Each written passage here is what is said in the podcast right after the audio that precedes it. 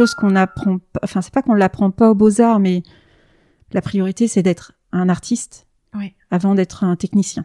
Et en fait, je me suis renseignée. Je voulais aller faire une école derrière. J'ai rencontré quelques photographes techniques à qui j'ai dit j'arrivais des beaux-arts. Et là, ils m'ont dit photographe artistique? Bah, t'es pas photographe. Moi, j'avais 23 ans. J'étais quelqu'un de réservé. J'avais pas confiance en moi. Et d'un coup, pour moi, c'était la photographie, je la faisais instinctivement parce que mm. j'avais ça en moi. Et là, d'un coup, on me coupe l'herbe.